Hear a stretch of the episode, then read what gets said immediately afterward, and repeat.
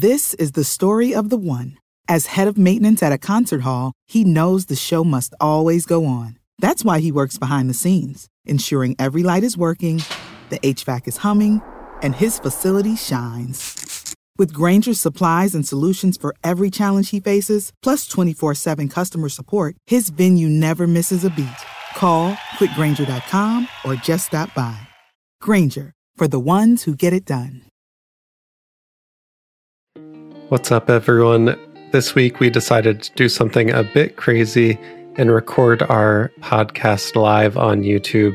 So, if this episode is something that you really enjoyed when we got questions from the audience in real time, we would love to do this again. So, without further ado, here's the episode, and thanks so much for listening. So, what's up, everyone? This is Jake and Tom from Yanks Go Talking on the FIFA America channel on YouTube. Today, we're going to break down and react the Haiti versus US men's national team game and just give our thoughts on the lineup, the players that were selected, Greg's performance, and some of the things that stood out to us in the game. If you're here for the first time, this is a podcast that we release weekly on Tuesdays and Wednesdays every week. Um, we are soccer lovers, soccer nerds of the US national team and MLS and any of our Yanks abroad. So if you're here right now, we are doing our first live recording on YouTube. If you're here, give a like, shout us out. Um, but we're excited to get started. Tom, how are you doing? Doing great. How are you doing, Jake? It's been a while. Yeah, doing well. Yeah, we missed the July 4th week. Um, we're going to have some more guests coming up for you guys. But with the Gold Cup, there's just a lot to break down and talk about with these games. So it's better to just jump right into it, right? Oh yeah, let's get in. so obviously there was a, a game last night, the first Gold Cup group game for the US versus Haiti. The US won one nothing. Quite a, a lackluster performance from the team. And not just the performance of the players, but some of the selections and choices that Greg made as the coach are definitely questionable and something that we're going to get into. But what are your overall thoughts of last night's game, Tom? I don't know. It's hard to react. I, have been seeing a lot of outrage on Twitter, and I feel like that's the wrong reaction. I, I just I can't see myself getting upset over anything that happens in this tournament. It's just not that kind of tournament. All of our best players are on a beach somewhere hanging out or in preseason somewhere in Europe. So we're just looking at this as a developmental tournament. And last night we saw a developmental squad grind out a result in CONCACAF, which is good enough for me. It's not great. There's still a lot to go into, a lot to break down, but overall, we got the job done. We got the three points. Definitely. It's really tough because on a lot of these pieces, I feel at completely opposite ends of the spectrum, right? We got the win, we have three points. It basically guarantees us eh, going into the next round I mean, we're we're going to beat Martinique, and then we'll see what happens against Canada. But getting this win against Haiti was the most important thing that we needed to do to get to the knockout stages. And at the same time, just the way we went about it, the really negative play um, after the first 15 minutes, there wasn't a lot to be happy about. And I think the first 15 minutes was probably more to do with how poorly Haiti was set up and how disorganized they were and how well we were playing. So I think they kind of gifted us that goal in the, yeah. the eighth minute from Sam Vines, and then from there we we kind of fell apart as the game went on. Yeah, I would agree. It was not well played. It was very disorganized. A lot of playing safe, playing not to lose. And mm-hmm. you would hope against Katie, Haiti, you could take the game to them just a little bit more than that. Definitely. And we saw how something like that can bite you in the in the butt a bit with England. I mean, save two of their subs until the penalty kicks. We're not going to touch too much on the Euros in this episode, but essentially, you're playing to to tie. You're playing to mm. not lose the game, and that really just, for me at least, my perspective is that almost always works out worse in the end than if you're playing to win. Oh yeah, hundred percent. You go out in the game like playing not to lose usually comes back to bite you. There are teams who can do it and have done it successfully, but in general, Like going out and getting a second goal once you've got the first is a much better strategy than just packing 10 guys behind the ball and passing it around the back. Definitely. So we have a, a comment from Preston, one of the the day one viewers of, of FIFA America and Yanks Go Talking. He said, We were timid for the first 70 minutes, but looked better after a few substitutions. So, Preston, we're definitely going to get into the subs here a bit and what the last 20 minutes looked like. It seems like a formation change to a three at the back. Um, we'll, we'll get to that in a bit. So, why don't we start with our stars and strikes of the game? So, this is where me and Tom talk about our three stars and some of the strikes, some of the things that we would just strike out and forget happened. Uh, let's start with the stars. Who are your stars of the game, Tom? So I'm going to go give one star to Kellyn Acosta. I thought that he was the engine of the midfield for the majority of the first part of the game. I really liked his defensive work rate. He got back, he contributed in defense where he needed to. He also hit some great diagonal balls. His passing is underrated for US midfielder. I just like his steady presence in the midfield. I'd be willing to be persuaded about on this. I think that both Sebastian Lletget and Walker Zimmerman were also good and could have easily been slotted into this one star spot. But given Kellyn Acosta's current role, it's just nice to see him perform well. I'm going to give two stars to Gyasi Zardes. Zardes, despite what you might hear from a lot of US fans, had a good game last night. I thought his hold up play was great. He dropped in, he combined well with other players. He got forward and got a great assist. The touch on that assist was sublime. I really enjoyed watching that play develop. And then we're going to go Shaq Moore as my player of the match, getting three stars. He was great on the right wing, a really surprise inclusion and surprise standout player. He's got probably the best cross in the pool. And it showed last night. He just kept whipping in dangerous balls, getting up the flank honestly probably one of the most confident players on either side of the ball. Yeah. And I don't know if you noticed that every time Sam Vines crossed the ball, it was a low cross and it was, it was somewhat hopeful into the box. Mm. Whereas Shaq yeah. Moore really mixed it up and it it was to a person, whether it was yeah. to their feet or to their head. Um, Ken P asked, Can you reintroduce your guest speaker? Ken, this is not a guest speaker. This is the co host to our podcast, Yanks Go Talking. Um, but for the people at home that are maybe watching the YouTube channel and not listening to the podcast, Tom, do you want to just introduce yourself quickly and let the people yeah. know who you are? Yeah, my name is Thomas Godden. I am a graduate student out here at New Me- in New Mexico. I study astrophysics, but I'm a huge soccer fan. Have been for over a decade now. Um, been a member of several American Outlaws chapters, been a member of several MLS, US, USL, and NISA supporter sections, and get into my first podcast hosting duty here with Jake. Yep, awesome. We're we're nothing special, guys. We're just two people that really love the game and want to talk about U.S. soccer and MLS. Um, so KCV said Moore was good, but we need to see him against better quality opponents. I definitely agree with that, but you can only play against the team that you're you're up against. You can only play against the other eleven players on the field.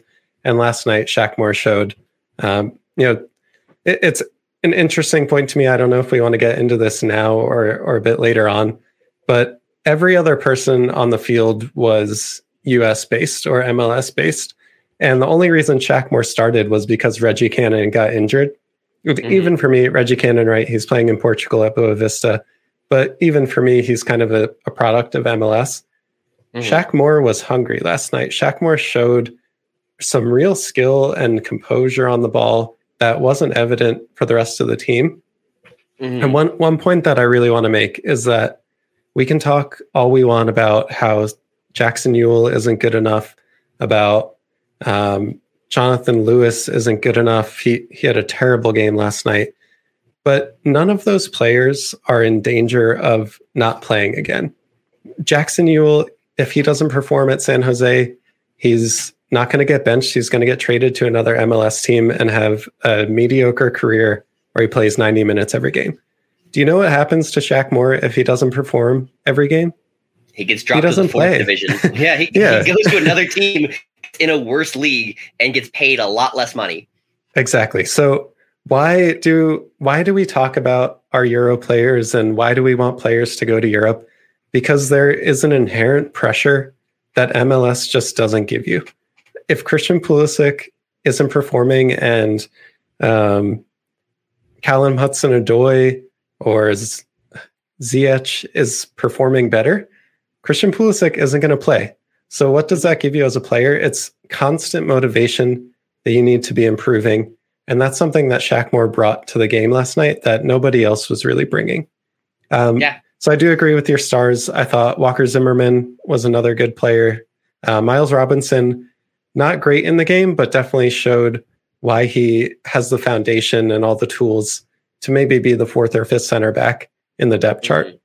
I thought he grew into the game. I, I, think he definitely struggled. I think that's a product of the fact that he never plays for the national team because he plays in Atlanta, and Atlanta has such a bad relationship with the national team. But as the game went on, I found myself more and more impressed with him. Definitely. So before Preston left, he said some bad performances were Jackson Yueill and Jonathan Lewis. They were out of their depth. So we talked about our stars. There's very few of them from last night. What about the strikes? Who who are you striking off? What what kind of tactical pieces, formation pieces are you striking off from last night? I, I think that the very obvious two are yes, Jackson Yueill, Jonathan Lewis. I'm gonna go just the starting eleven in general, though. I, I've never seen a super overwhelmingly like negative reaction to a starting eleven like we saw last night. Just every single person including like some very well respected like US journalists who are normally pretty positive were pretty shocked at the lineup that Greg chose. I, I, don't quite know what he was thinking. A lot of really good prospects were left on the bench. It was it was just strange all around. I would like to see a better starting eleven than what we saw last night. Yeah, it, if you've listened to any of our other podcasts or watched the channel at all, you will know that in general we're quite positive about the players, about the program giving the coaching staff a chance. And honestly, I just need to say, like, I am genuinely appalled at the starting lineup last night. The yeah. fact that Jonathan Lewis was in the starting lineup, like, I will, I will raise my hand and call myself out. Before the tournament started, I said, okay, it sucks that he's on the roster, but it's not his fault. He's he likes to shoot. He's not afraid to shoot. He's fast maybe he's there to play a part in a game when we're losing or need a goal and, and be a super sub for 10 minutes.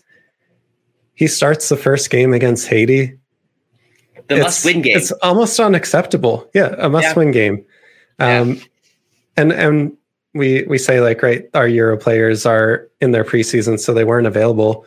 But Cade Cowell, Caden Clark, Djordje Mihailovic, all of them are playing domestically better options and we're available. Uh, well, you can say the I, appendicitis for Caden Clark, yeah. but I know for a fact that he's he is available. Mm-hmm. Yeah, I I would like to see Djordje Mihailovic. He's had a great season. There are other domestic wingers too. Chris Mueller's not on the roster. He can play both wings. I know Orlando really didn't want to lose their entire roster, but we kind of need wings to make the Berhalter ball system work. And Jonathan Lewis is so far down on the winger depth chart that it's just not even funny. Yeah. Eh, like completely out of his depth. Just every time he got the ball, he, he lost possession or, or did something very negative. So, um, Ken P asked, any starting 11 surprise? And how many so, years have you been following the U.S. men's national team? Ken, that's a great question. I actually been following the U.S. since the 2010 World Cup. I was in high school during that World Cup, and sort of the Landon Donovan goal was sort of my starting point of getting really involved with it. I joined AO shortly after that and have been really involved ever since. Um, my biggest starting 11 surprise has to be Jonathan Lewis and probably Gyasi Zardes. I really expected Daryl Dike to get the start. I, I like Gyasi Zardes. I am officially, I'll come out and say, I, I think Zardes is a great player. I expected him to alternate with Daryl Dike, and Dike, since he was with the Nations League team, to get the start. So that was a pretty big shock to me. Yeah. And even for Dike, do you think that was more of a fitness thing or we just started Gyasi Zardes because Greg rates him more? So the way that I'm looking at this tournament is that this is a show me you belong tournament so all of these young prospects that we brought on the roster, they were essentially told, okay, these are the guys I've seen in a bunch of camps. Here's who I'm really familiar with. You are going to have to come in and show me that you deserve a spot above them. And so far, I'm not sure anyone has done that, with the possible exception of Gianluca Busio.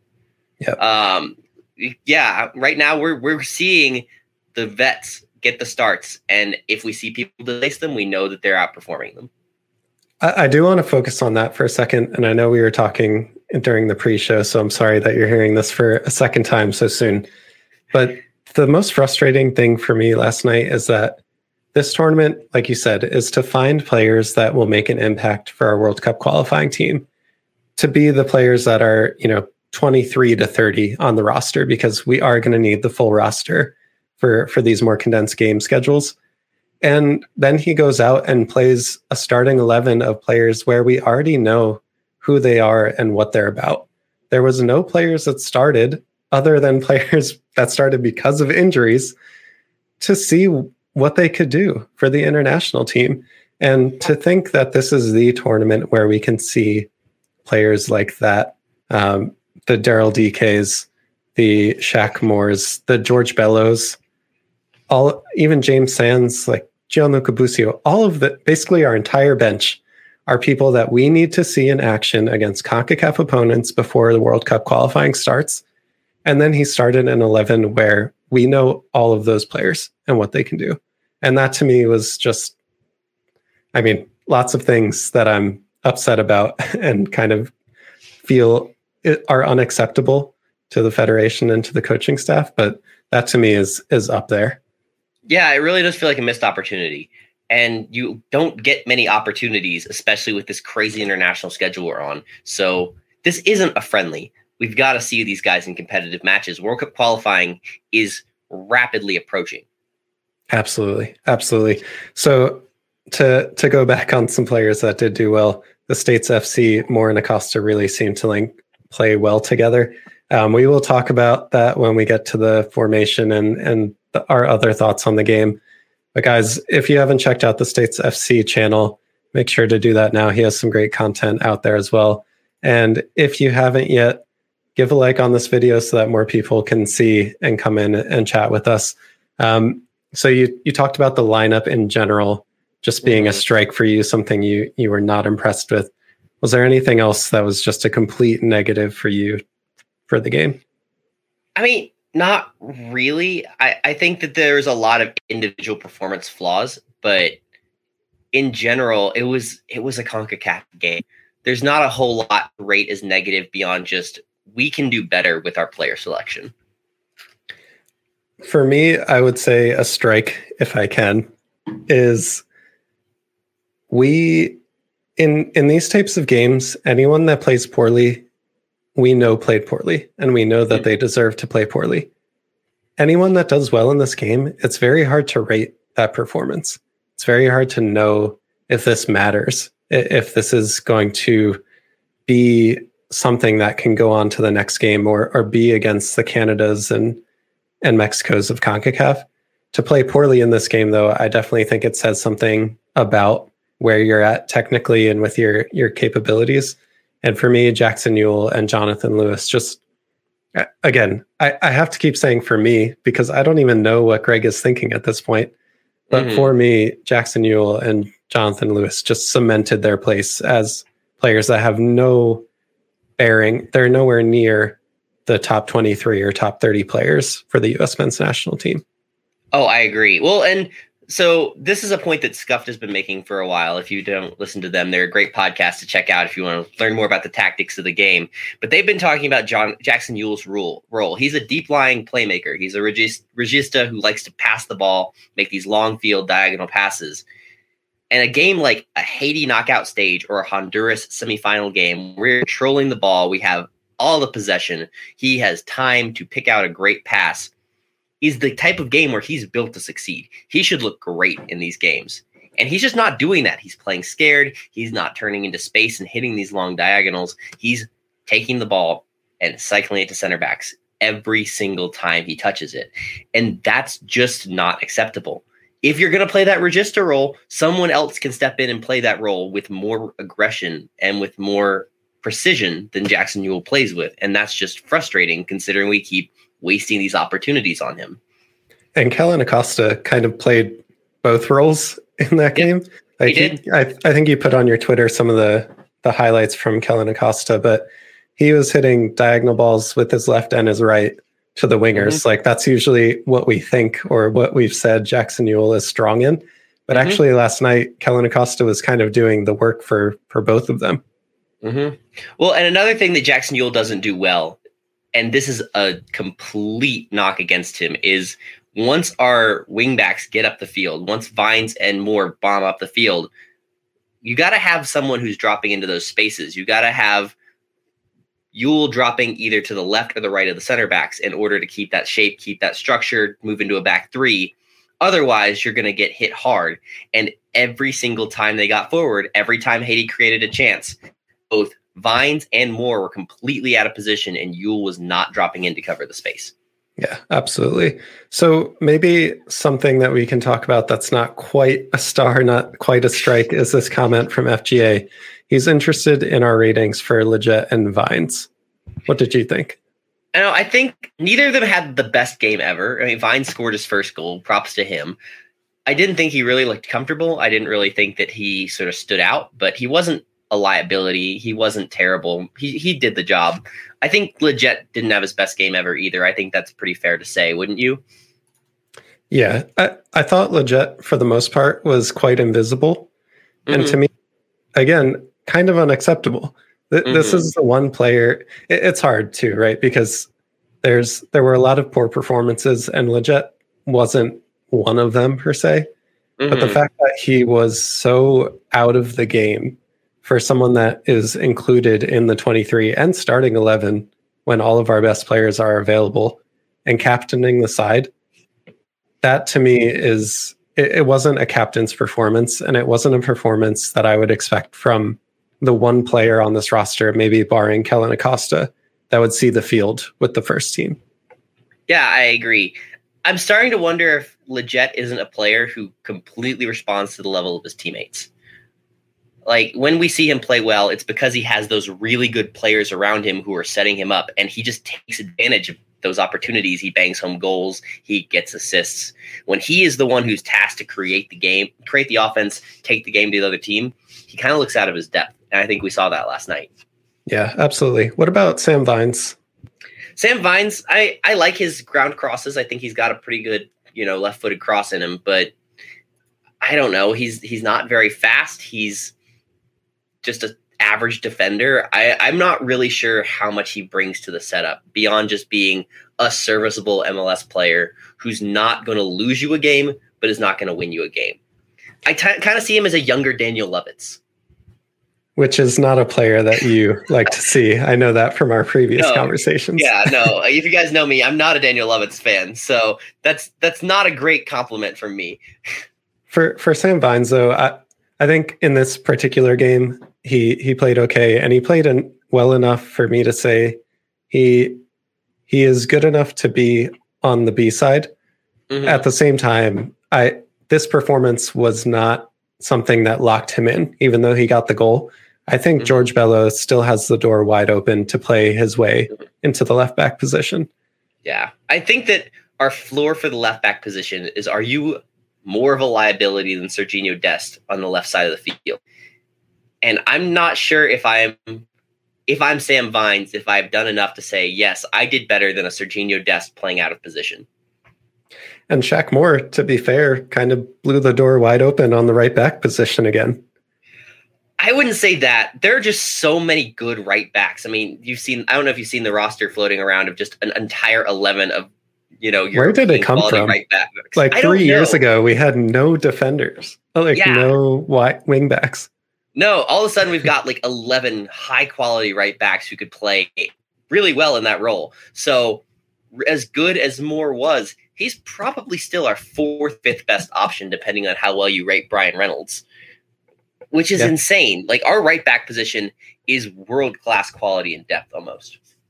That's that's a big, big uh, ticket for them to to climb and meet the expectations. So I do want to. So Ken P asked for our number six has to have ball security as his number one attribute as Adam's backup. If you had to pick someone tomorrow to be Adam's backup for the number six, who is that for you? Kellyn Acosta, easily. I am willing to hear an argument for Gianluca Busio, as I'm sure we'll talk about it a little bit later on. But for me, Kellyn Acosta has done the job time in and time out for the U.S., and I just think it's his position to lose. I just need to see more from Busio to be convinced. He, ah. he played so well in his time, but um, mm-hmm. if he mm-hmm. continues with how he played when he was on the field, then I think he's pushing Acosta a bit. Um, I am firmly in uh, in our Discord, the Big US Soccer Discord. I'm firmly the voice of reason that the kids are not great and that we're not going to play them immediately. Stop overrating them. So I'm always going to err on the side of a veteran deserves minutes as the kids develop a little bit more. Yeah. So another question from the the chat. This is my day one homie Mason. What's up, Mason?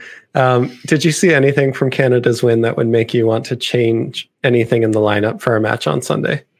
I didn't get a chance to watch Canada's win. Did you? I watched a bit just on the couch before the the U.S. Um, replay today. I thought mm-hmm. they looked really really good and really composed for the most part. Um, Martinique actually looked quite dangerous on some of their breaks and they had some good chances. Uh, probably could have had one or two other goals, but we could also say that about Haiti. It was just the end quality wasn't there. Um, one thing, this is probably a good place to talk about it, and we we are going to get to our formation next. Um, so maybe this is the point to to talk about what we think our formation should be going forward. I think there's no question with the Paul Arriola injury and Jonathan Lewis being our only winger available, that we have to move forward with a three at the back system, whether that's playing a six with two pivots or playing two pivots with a number 10. I think against Martinique, I'd rather have two pivots and a number 10 and playing three, five, two 5 2. Against Canada, probably a bit more defensive and having Acosta play the six or Busio playing the six, anyone but Yueill um, but yeah, I do think our our lineup and formation has to change from here, if nothing mm-hmm. for the injury. Yeah, I agree. I, I, think that against Canada, I'd like to see almost a flat three, just three eights. See how Acosta, Lletget, and Yueill can do. Or Acosta, Lletget, and whoa, Busio whoa, whoa! Sorry, I completely misspoke there. Acosta, Lletget, Busio as a triple pivot, where all three can sort of interchange with each other and play whatever role is needed. I, I'd see that backs and just see what that looks like. Definitely. Um, do you think we we play at three at the back? I think James Sands played really well in the last 20 minutes of this game. I thought we looked completely different for for those minutes. I know there was a scramble at the end for Haiti, but for the most mm-hmm. part, we looked really composed and and really good with the subs that we had made. Um, mm-hmm. I mean, I would credit Greg for that, but it's more like everyone on the bench I would have rather seen on the field, and it was kind of yeah. validation at that point.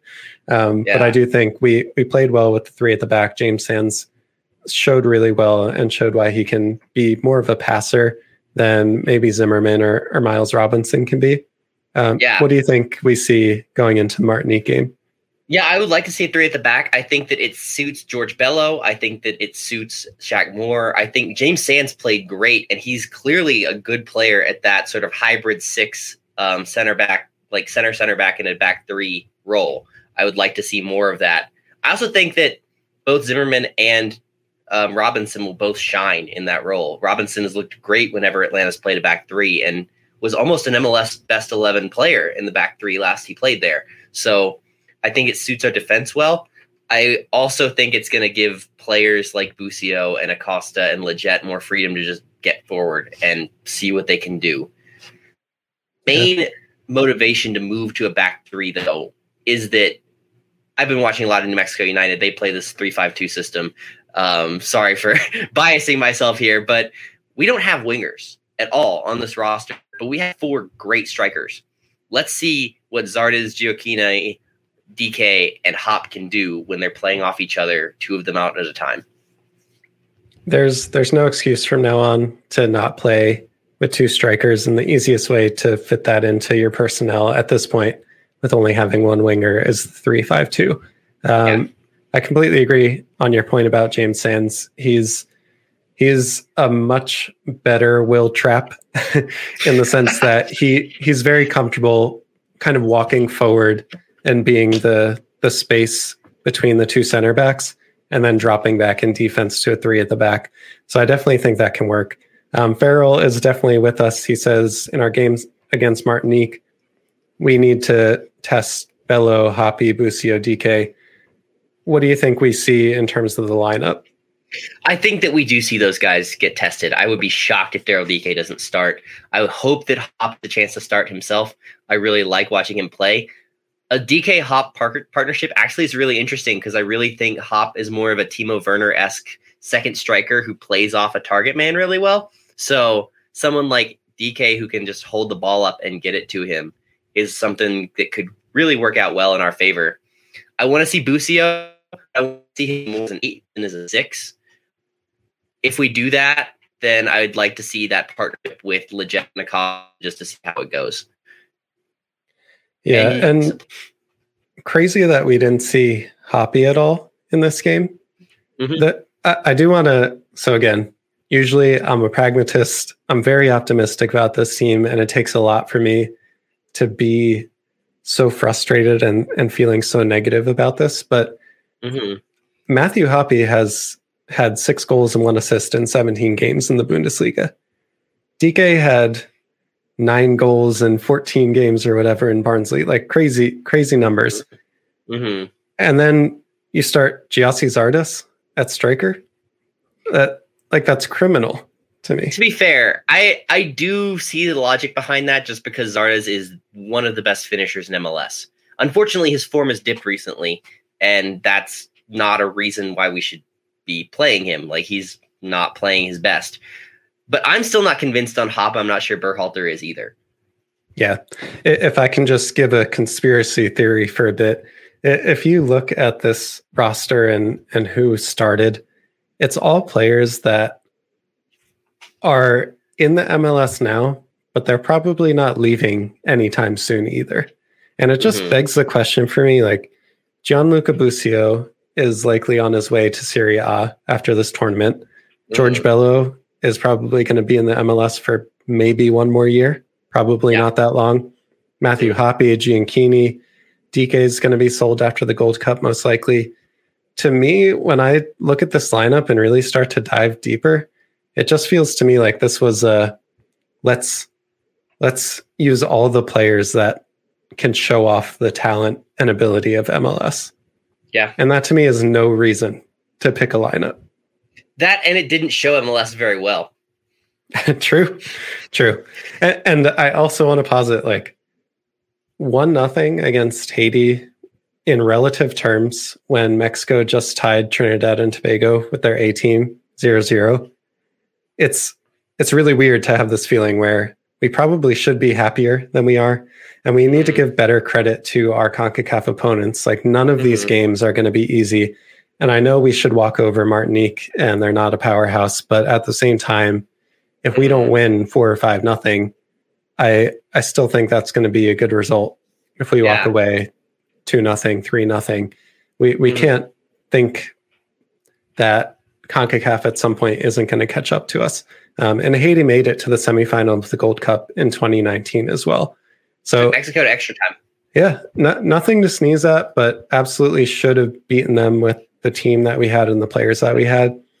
But in in terms of relative happiness, I, it, this feels very similar to the position that we were in when we won um, against I think Honduras before we played Mexico in the Nations League where we won one nothing, but it didn't feel that great. it yeah. didn't feel good. Um, when the Olympic team won their first game of the Olympic qualifiers, one nothing, and it was kind of like, yes, we won. We're we're on to the next round, but I don't feel good about this win. And that's this is as bad as I can possibly feel after winning a game. I think. The, a great question that I saw on Reddit today when I was sort of looking at match reaction to the game was when did the expectation become go from you know being able to survive these CONCACAF games in competitive matches to our C team needs to thrash everyone in the region. Yeah, it, it's a valid point. Look, like mm-hmm. we we need to speak on terms that are this isn't going to be an easy game. Our biggest rival with their best team just tied mm-hmm. a very poor team 0 0. and we basically guaranteed our place in the knockout rounds for the Gold Cup. And at the same time, that doesn't absolve any of the people on this team or the coaching staff from accountability. Oh, yeah. And that's what I want to make very clear for mm-hmm. we are allowed to criticize, we are allowed to feel that there should be some type of accountability to the decisions and the performances and at the same time be happy that the US has beaten Haiti one nothing and is likely kind of convinced I'm convinced that they're going to make it to the next round now. Yeah. Yeah, I, I think that there's there's a fine middle line to walk, which is why I'm sort of very ambivalent about the result because, you know, Haiti's a solid squad. They're a good CONCACAF team. That's not to say they're a world power or anything, but they're a team that can scrap out results in CONCACAF. And that's really, if our MLS players are able to scrape out results against them, then I, I we're actually doing okay, not great. We should be able to beat them better with our MLS team. But there's at least a we are doing the bare minimum of what the U.S. men's national team should be doing. Yeah, and that's where I should I be asking more of the bare minimum, or is it okay to be okay with that because it's our MLS team and because we've won and we'll be on to the next round? I think that it's okay to ask for more. I think that there's enough quality on this roster that we can ask for, you know, a little bit more, maybe one or two more goals. I would say seven, eight, seven points from the group would be great. Yep. This this is the existential questions that I've been asking myself ever since I I woke up this morning. Um, mm-hmm. So we have Benjamin saying Zardes is worse than Ricardo Pepi. I disagree, but it's not that far. It's not that Kids far aren't off. That great. Can, yeah. Kids aren't that great. Give them more time. I'm a big fan of consistency. You need to show yeah. it consistently. Pepi has made incredible strides in the last two years. Um, I really didn't think he would be as good as he is now, but he he still has a ways to go. Um, mm-hmm. And I think a lot of people also kind of bring Gyasi Zardes down a, a, notch when he is an excellent player, um, gets a lot of stick. His assist last night do you think that was, was, on quality. purpose? It was quality. It was a great touch of the ball. I am convinced it was on purpose. It was an accident. It was definitely an accident. He he has accidental uh, assists. He's scored goals with his face. So it, I think he was the youngest, or he had the second least amount of caps to get to double digit goals and assists. And I'm just sitting there thinking half of those were were mistakes were bad first touches. Zardes is Chris Wondolowski with a little bit worse touch. Very true. And don't remind us about Chris Wondolowski's touch against Belgium, or we'll have more flashbacks. Um, FJ agrees with me. MLS Lifers hypothesis has merit. Thank you for validating my my conspiracy theories. Um, what if both Canada and the US rest their starters since both are qualified?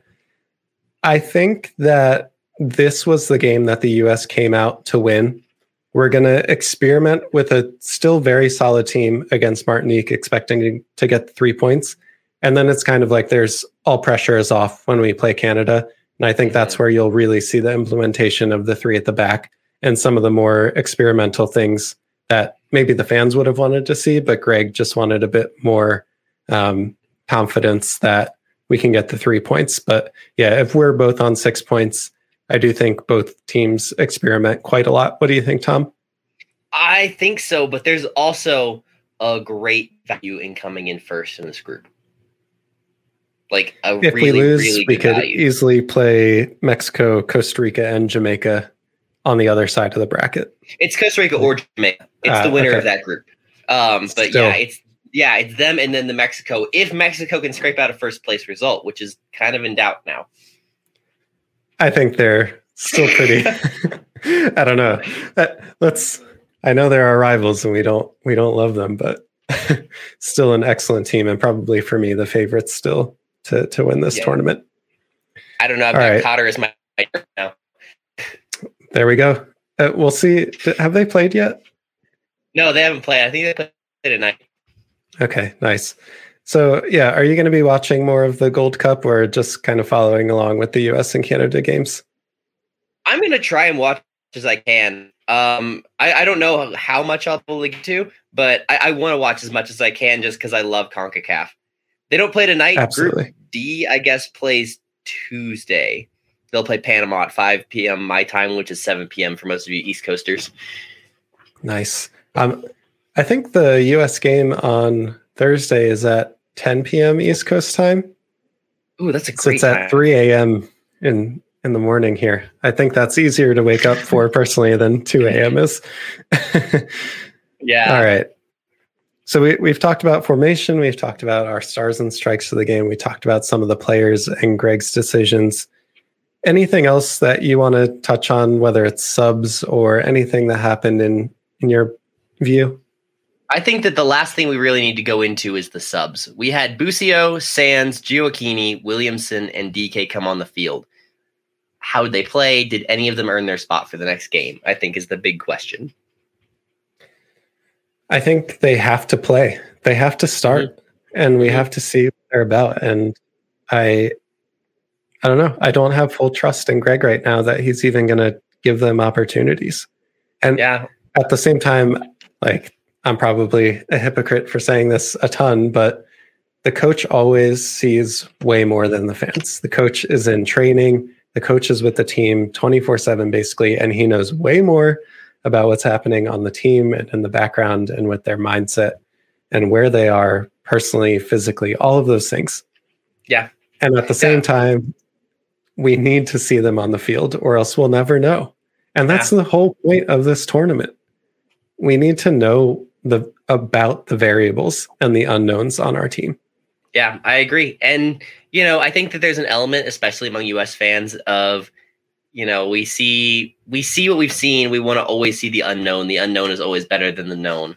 So, we get frustrated when we see the known over and over again, but to me, if we're not seeing these guys, either there's something wrong with Berhalter and it's he's not up for the task or the kids aren't performing and we're overrating them. And I think the second is almost more likely than the first. Berhalter's, you know, by no means perfect, and I'm not sure I'm terribly thrilled with him as the manager at this point, but I think there's an element of us overrating the kids a little bit. I'm totally fine with that if he shows us. like if if they play and they're bad, then I will happily accept that Gyasi Zardes is the way to go. I will happily accept. I will happily accept that Jackson Yueill is our best case scenario to be the third on the depth chart at the sixth. If Gianluca Busio, if Eryk Williamson get chances to show what they're about and play the game. And at this point, we don't have that. And yeah. we need to see we need to see that. That's what I need to see to kind of get my confidence back up in this coaching team and and where we're going as a federation. Yeah, I agree. I, I don't know. Hopefully, we see more of it because, yeah, if we don't see these guys, we can never judge for ourselves, and it's just going to be rampant speculation and make all this toxic discussion just get worse. And I don't yeah. want to see that happen. That's funny because I feel like we're we're having like the least toxic of all the discussions that I've seen, and it's like yeah. we're being pretty negative. yeah. Well, and another piece to this that doesn't get mentioned enough is we don't have a youth national program right now. A lot of this would be alleviated if we are seeing these guys at the youth level, but we haven't seen any of them get called up because the youth program is non-existent right now. Where's the U23 camp? Where are the U20, U17 camps? Do we even have managers for the U20 or U17 team? Has Jason Kreis been fired yet? These are all questions that I have for US Co- US Soccer Federation that have not been answered. Bring back Sunil Gulati. So uh, oh God, no! that, I I was fired for a reason. no, I, I was thinking about this today, and uh, it's it's not even frustrating at that point. It's just it's sad because all of us as fans put so much of our effort and our love and passion into this game and the team. And then to have the Federation with hundreds of millions of dollars in the bank, we know what their spreadsheets look like. We, when we didn't make the World Cup, there were going to be wholesale changes. There was going to be a change at the top of the Federation. We were going to get a new coach. We were going to completely revamp the way that we thought about our youth team going from the 14 year olds all the way to the senior team was going to play the same way. And what has happened in seven years? Look, look how far we've come. It isn't very far. And that to me is just there's there's no excuse anymore. Like, why isn't Jace, Jason Kreis fired? We didn't make the Olympics. We don't even Again. have friendlies for our youth teams. Yeah. We we make our coaches live in Chicago. Like, not to quote Taylor Twellman, but what are we doing? Yeah. It's it's seven years later. What are we doing? Yeah, it's it's bad. Like honestly, the state of our development program is bad. We've essentially said, here MLS, do it all for us, and we'll just call a couple players up to the senior team here and there. And that's not acceptable. We need a DOS reboot system in, put in place to really revamp the federation. And the federation is just, I think, complacent is the best word for it. And complacency is not acceptable at when you have this level of talent in your system. Yep. And and the reason why I say my conspiracy theory, I'm still very new to the whole landscape in the game, but I, I do have it on good account that at least one of the players that we talked about that wasn't called in to the Gold Cup was snubbed for the Olympics because the coaches told them they didn't want to rock the boat. And then that same player wasn't brought into the Gold Cup because there were other options available. And I know from the other options available and the known quantities that we have on the team that that's just not true. And, and that to me, like, sorry, I'm diving way deeper into the hole, but um, yeah, I, I just, I need to see more. I need to see more from this because all of us care way too much to have another meltdown in World Cup qualifying. And, and especially with the team that we have now, we have to take advantage of all the talent yeah. that we have. I agree. Yeah. All right. So one last question for you. What okay. what is this tournament about? Ooh. What is the goal of this tournament? I think the goal of this tournament has the player development first and foremost. I think we've got to find those last seven, eight guys that are going to fill out World Cup qualifying rosters. The World Cup qualifying is everything for me right now. We cannot fail to get to the World Cup again. That is the most important thing. And I'm not confident with our 23 yet. Greg shouldn't be confident with our 23 yet. So we need to figure out who's going to be going to every one of these games. I completely agree. We we're not trying to win the Gold Cup, obviously, from our our roster selection. Yeah, it'd be nice to get to the semifinal or the final, but mm-hmm. the World Cup is the absolute must. It is the absolute priority, and we we need to see more players on the field. That mm-hmm. I think we'll just leave it at that. That's my final thought. We need to see more of these players that will play a part in the World Cup qualifying or or else we might end up in the same spot we were in in Trinidad and Tobago. Except for this time, we'll be in San Jose, Costa Rica. Yes, with a much better team. Yeah. So there is pressure to perform, and now, and we've got to see the last couple guys step up. First World Cup qualifying window is brutal. Who's going to be playing? Because we know that we can't play Christian Pulisic 180 minutes in that tournament. Yep. So I so with that, 270 minutes. Yeah. Last words from you, Tom. What, what's kind of the last point that you want to make here? I mean, I'm just sort of watching with a critical eye at this point. I am looking to see for formation changes. I'm looking to see Greg be tactically flexible. I'm looking for Greg to be positionally and you know rotationally flexible and I'm looking for results, seeing if the kids have got it. Because right now there are so many unanswered questions from the Haiti game, and we need to get some answers. Yeah, well said. I think for me, it's just we are at the end of the benefit of the doubt. Yeah. We need to see more experimenting. We need to see more flexibility. Mm-hmm. And we mm-hmm. need to go to the World Cup confidently. Yeah. yeah. Just got to make it there. I don't even, once we get there, all bets are off, but we just got to get there. That's all I yep. want.